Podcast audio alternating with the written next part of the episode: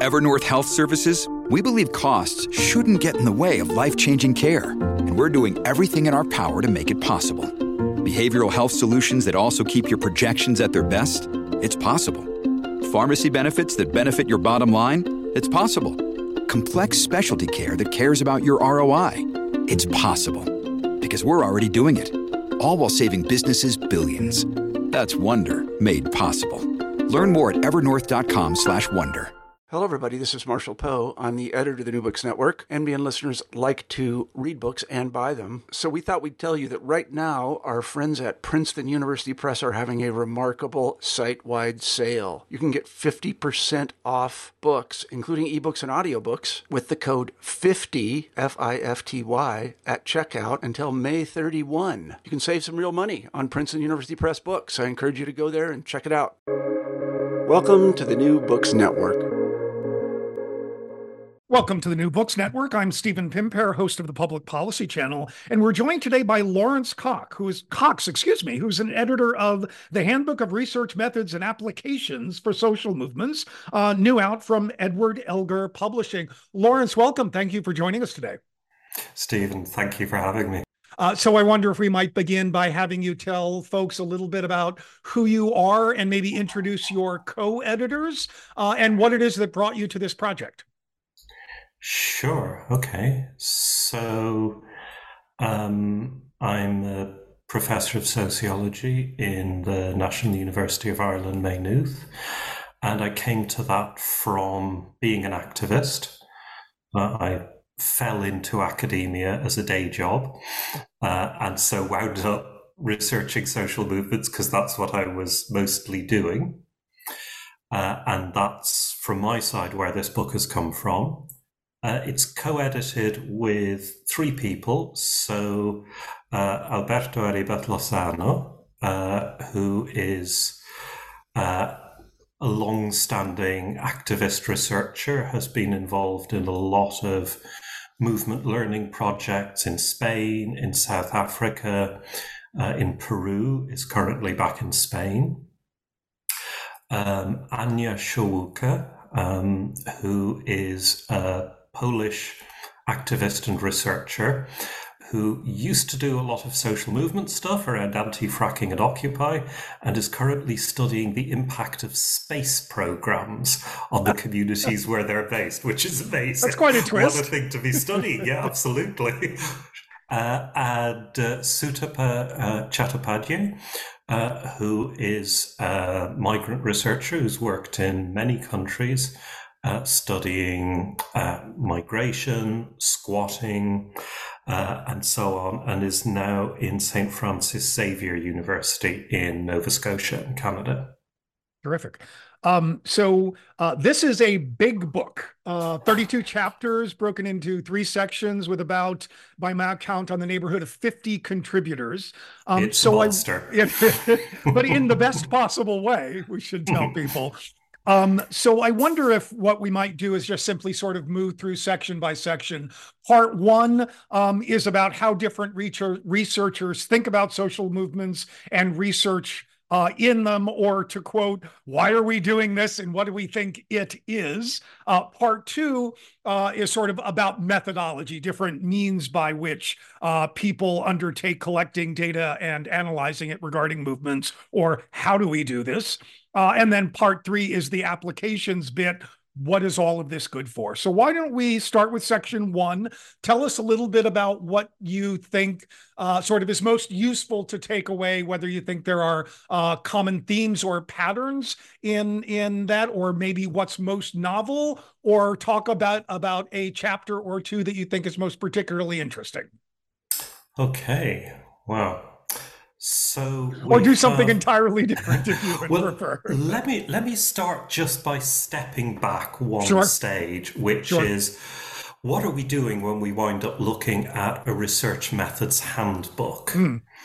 Uh, because there's two different kinds of challenges that go uh, go along with each other.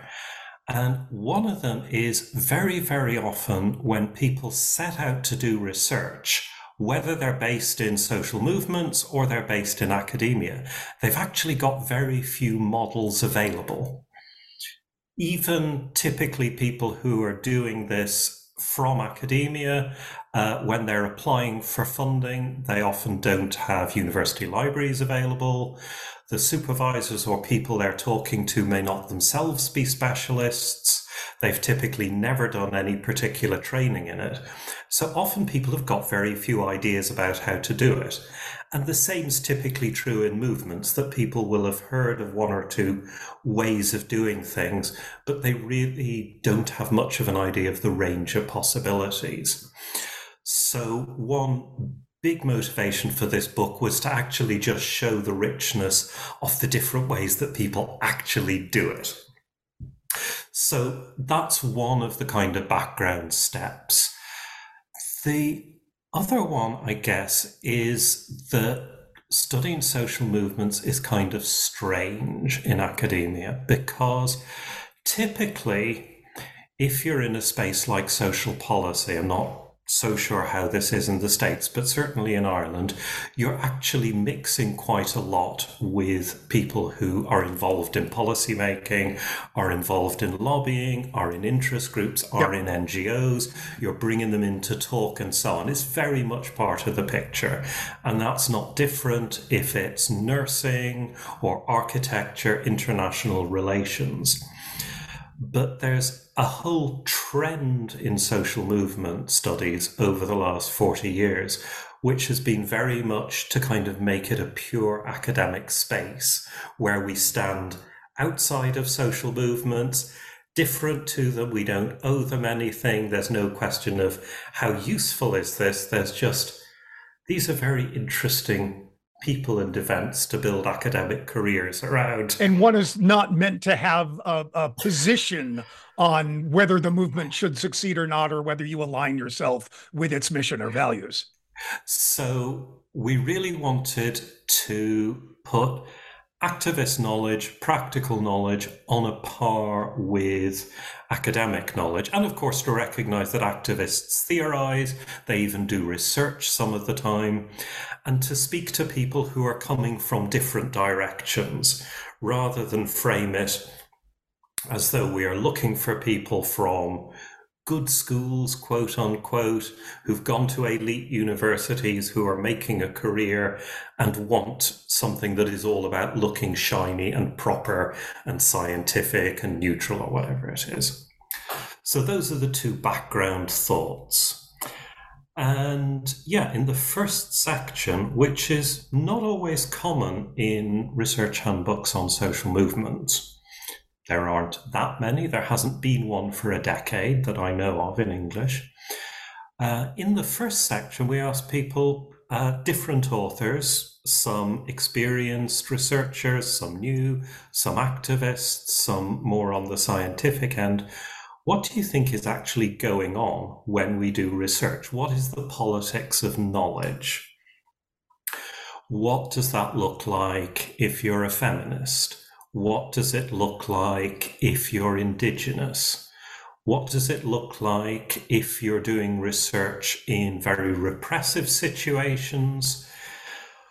How do you think about the part of the world that you're in? So, we have a bunch of researchers and activists from Southeast Asia talking all about what's going on when people do research in movements in Southeast Asia not just for the benefit of Southeast Asian readers, but because if we're in the global north, we often tend to imagine that our situation is just normal. We don't see what's specific about it, and so we don't think about it. So we have all of those kinds of things going on. Uh, we have other chapters there. Uh, apologies, I am going to look because, as you said, there are 32 chapters it's, here. It's a lot to keep track of. it's a lot to keep track of. Uh, how do we research global movements? How do we think about learning in movements? How do we adopt a view of methodological pluralism that there are actually different legitimate ways of doing this? What does it mean to think about from a Marxist framework? I thought was a particularly interesting approach as well. Well, that's a fantastic chapter, actually. So, you know, John Krinsky, who's very much involved in housing movements around New York, um, really stepped back into what are the kinds of challenges that people run into when they are thinking about building a housing movement? Because, of course, there's an awful lot of theory and this is one reason why movements need research is actually learning by doing yourself when you're up against the property market in New York right. City. Yeah, right. it's exhausting, it's destructive. So anything that you can learn from other people, anything that you can think out theoretically, that you can research, is hugely, hugely important even like just his first example, how do you think about what level does this problem exist at? Is it because there's a bad landlord? Is it because we need to change New York legislation? Is it financial capitalism? And how do we deal with that? Yeah. I mean, one of the, the the many things that that pops up for me over and over again in the chapters is sort of the the ways in which by being conscious about sort of the academy and movements um, it really does highlight the ways in which, right, you would think, well, what is, you know, some sort of Marxist analysis? How is that useful? Well, it turns out, as you just articulated, very useful if you're trying to think strategically, what is the nature of the problem that we are confronting and where sort of given institutional power structures can we most effectively direct our energy, right? That can really increase the chances of that movement success. In a similar vein, I um, love very much sort of the discussion about movements as learning communities themselves. I wonder if you might say just a word or two about that.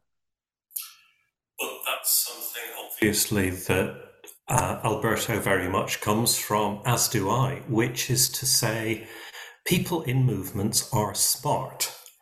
They think about what they're doing, or at least they are at least as smart as the average academic. well, often, I'm not sure whether that's a compliment or not. It, yeah, it's a low bar sometimes, but you know, in practical terms, often much smarter. And there is a lot of discussion going on. It doesn't maybe take the form of peer-reviewed articles, but it does uh, face a much more brutal reality check a lot of the time.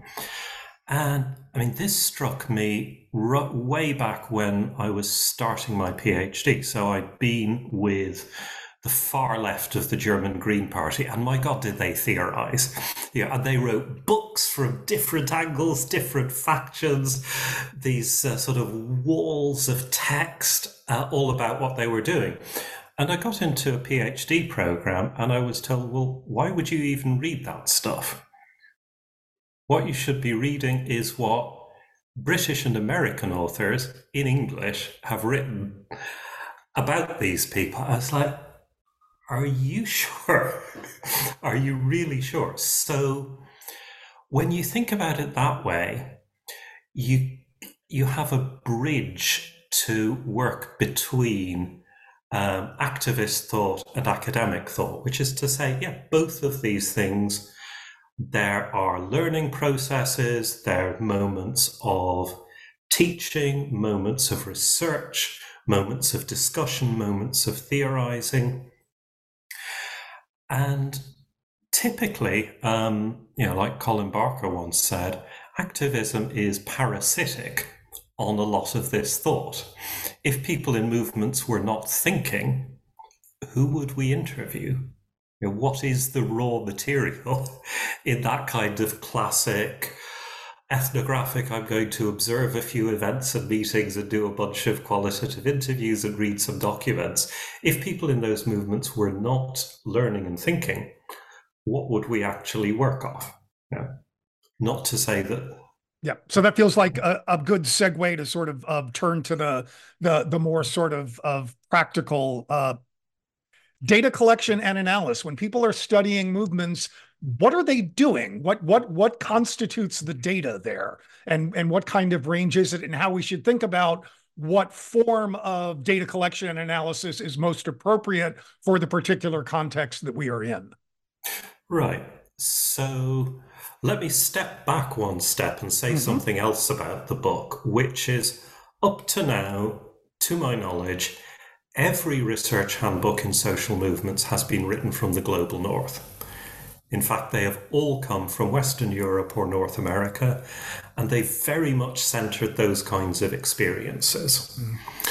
So, one thing that we really set ourselves to do, along with having activist voices, having university researchers who are in dialogue with movements, was to have as many experiences as possible from the global south. Now, that's a big challenge, right? Despite all our efforts, we did not manage to get it even to 50 50. And that's not uncommon. There are all sorts of resource reasons, institutional reasons why voices from the global north uh, are easier to come by. We got to close to 50% from the global south, particularly uh, quite a few indigenous voices. That's really important because um, you're talking about sometimes extraordinarily different experiences. What movements mean are very different things. The kinds of considerations that you have to have are different. And then, of course, the global south is vast and incredibly diverse. But if you only present um, situations from Western Europe and North America, you're actually not doing the researcher a great service because they are going in assuming, oh, it'll be like this, and then suddenly it's not. Yeah. yeah. So, to bring out that diversity of experiences and to bring out the diversity of things that people actually do, because when you go to a good social movements conference, if you edit a social movements journal, you find out there is an incredible creativity, responsivity to context, to movement, and so on in good research. But very often, when we write handbooks, it becomes much more kind of canonizing, much more normative, much more about dressing up to get the nod from the senior academics to look shiny and so on. So we deliberately tried let's have as much variety as possible. Let's not write it that first we have the quantitative and then we have the qualitative. right. And let's ask everybody, we had to push some people on this. Tell us about a research experience of yours, because that frees up the reader. So tell us what were you trying to study? How did you go about it? And then the reader can is a little bit more free. They're not going, oh, I have to try and embody this abstract notion. It's okay, you've just shown me what it was like for you to do a PhD or to do something at much more advanced stage. That frees me up to think. And yet there are some extraordinary pieces there. So, you know, the one that we start the section with, yeah, just my heart opened reading it. So this is from the um, SNCC uh, Student Nonviolent Coordinating Committee, right? Legacy mm-hmm. project, where they worked together with a university to do uh, an oral history project. Uh, obviously, one of many around SNCC and the civil rights movement, but with an explicit goal of speaking to the movements of today. And they are so good at talking about the practicalities, say, of how to host a meeting that actually respects people, that makes them feel welcome, that creates a space that they enjoy being in. And of course, this is not an added extra. This is not just about being nice. It's about intellectually creating a space in which people feel able to say what they really think rather than talking in a very narrow way to outsiders. And then where they are also really making that added effort to say, you know, what does this mean for people today? So you need to bring people there into a, a fuller, richer environment. So that that for me was one of the most powerful chapters to read. I should say I know a number of the authors in other chapters, so you know that that was particularly surprising because I didn't know these authors at all. But we've got chapters say about using visual research methods with indigenous social movements in Guatemala. We've got a fantastic one about what to do uh, with Adivasi narratives uh, in eastern India, where people are actually saying quite ambiguous things or they're contradicting themselves from one time to the next. Very different from what we sometimes expect, where we imagine the interview, I don't know, it's like a court case or something. People state their position once and for all. And of course, that's not true. Yeah, and we know it if we're working with people over a long period of time, that they will say very different things for a range of different reasons. There's some fantastic work on how to do surveys within demonstrations, which is a real challenge, obviously, because the most ephemeral thing in the world not a case where you can very easily and obviously turn up with a clipboard and say, Excuse me, would you like to tick off my thing? Um, yes, so many different examples there of using visual material, using digital material, using conversations, using quantitative methods, digging back into history because of course movements very consciously do all of this movements are very consciously exploring the social world to go what is our space of strength is it maybe informal conversation below the radar, as has often been the case for peasant and ethnic minority movements or women's movements? Is it to seize new digital spaces, to use forms of visual creativity? There is not one kind of fixed space that movements exist in. So researchers really need to be able to think what is what's the most important space I could look at? What are the different spaces I could look at? And then also very much to think about where do they as researchers stand in this? So how much time can you spend? How much trust can you build? How much can you understand about what you see and hear and read? Yep. Yeah, and these are all very, very practical questions. Yep. And and one of the many things that that is lovely about this is, as you suggested, is there's so much first person uh, in these chapters. People sort of thinking through for us how they arrived at uh, determining what they would do and how they would do it, right? So that we can really sort of see that again, sort of this isn't this this this abstract uh, decontextualized things. These are real humans trying to make sense of very complicated things, sometimes in in spaces where they don't necessarily have an easy entree or don't walk in with prior understanding. So if that's what I want to do, how do I do it? And to see so many people modeling that for us really is just lovely. Um, Wow, that was really important for me. And I mean, for all of us. And I think it's important to see this in people who are starting out research as well, because yeah. If you've had that very easy, privileged path through, you may think, oh, well, of course, I can just walk in anywhere and understand right. what these people are doing. I barely need to speak the language, yeah, let alone have yeah. them, you know, trust me, respect me, understand the kinds of activities or challenges that they have to face on a daily basis. But we were trying to imagine what's it like, because this has been all of our experiences, if you're not coming from that place of privilege.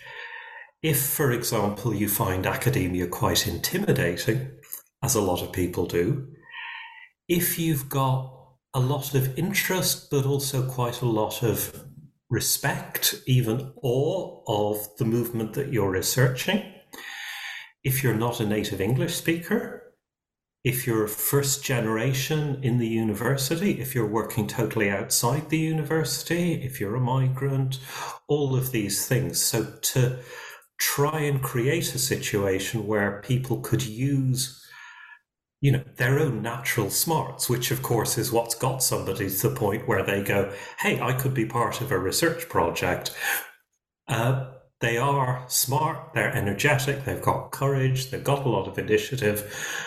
But quite often, people's experience of coming into the university from that kind of background is to be somehow disempowered, infantilized, intimidated. So if we say, okay, look, you know, imagine yourself in this person's shoes, hopefully, uh, for some people at least, that kind of makes it a bit easier to go, oh, I could imagine being in that situation. Yeah. Um, so let's turn our attention to the final section. Um, so, why does all of this matter? Well, if you read some people, you would think that it only matters so that we can build better theories. Which. So that somebody can get tenure somewhere. yeah. And I mean, I've got to say, I have an ethical problem with this. Yeah. Yeah. Because, yeah, in itself, maybe, maybe uh, it's not a bad thing. It's maybe a neutral thing if somebody does a bunch of reading, does a bunch of writing, and gets a job or gets tenure or whatever it is. Fine. But if the raw material for that is people who are desperately exploited, oppressed, underprivileged, stigmatized, and are making huge efforts in the face of, for example, police repression, disease, environmental catastrophes, or whatever to change something in their world. If you then come along and say, Oh, thanks very much, that's really useful to my career, yeah. and nothing else, there is a problem. So we were you know, really insistent that we wanted a section on well, what actually happens when the research has been done? Um, and I want to say, even a lot of the radical writing is quite theological about this. It says, here's my wonderful model. This is what should happen. Now, you, know, you work in policy. I think you're more aware than a lot of social movement researchers about this. But, you know, a lot of people genuinely believe if they put the right words down on paper or on a screen, that it will automatically, magically have an effect. And back in the day, we used to literally take people down to the basement and go, see all these theses. Many of these people believe that same thing. it's not true. Uh, so, how do you make research have an effect? And that there are, I'm going to say very crudely, there are two different ways of thinking about it. So, there's a bunch of approaches that are broadly speaking action research approaches where the process of doing the research itself brings about change. And very often that change is in the relationships within the movement, within the organization. So, coming back to this idea of movements being learning spaces, people are already thinking, debating, training people, but typically they don't have uh, enough time, energy, money to do everything they want.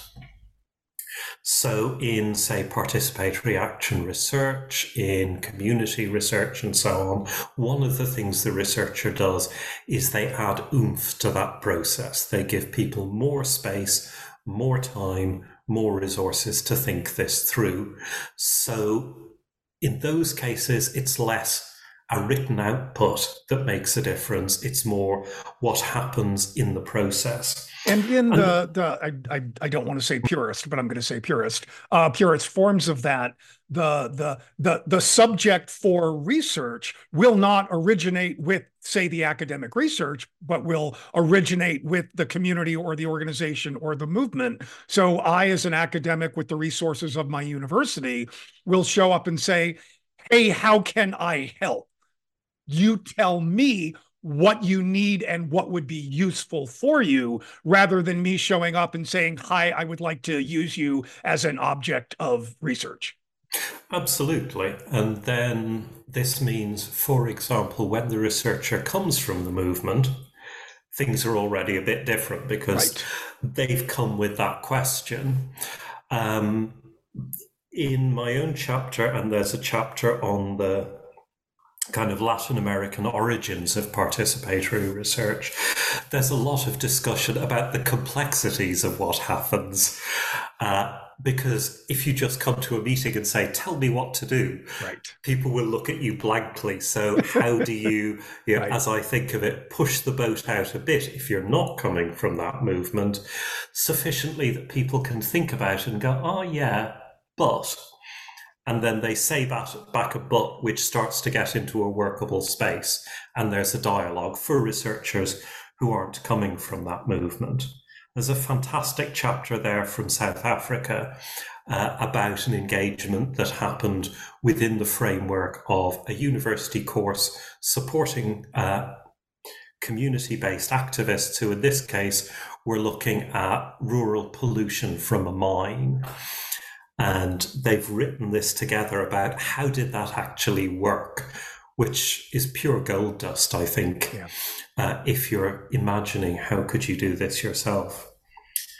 And then some of the other times, yeah, um, there is a product and the product takes on a life of its own. So um, Natasha Adams, who's a movement consultant, talks about this process of doing research for NGOs and what happens with it. Uh, or Steve Chase, who's a long-time nonviolence activist as well as an academic, talks about how particular ways of writing research can really land with movements or not. So those different questions of, yeah, you know, what happens with this stuff? Uh, so that it's less about, as a lot of, you know, well-intentioned radical writing is, I want to be a morally pure person. I want to have done the most radical thing on paper. And it's a lot more about that dialogue, either with research participants within the movement or with people when you come and bring it to them in a group or an organization. It becomes dialogical, it becomes collective, which of course is where the knowledge has come from. It's come out of collective spaces, it hasn't come out of one person's head or a book. You're listening to the Public Policy Channel of the New Books Network, and we have been speaking with Laurence Cox, who is an editor of the Handbook of Research Methods and Applications for Social Movements from Edward Elgar Publishing. Laurence, thanks so much for joining us today. Much appreciated. Stephen, thank you very much.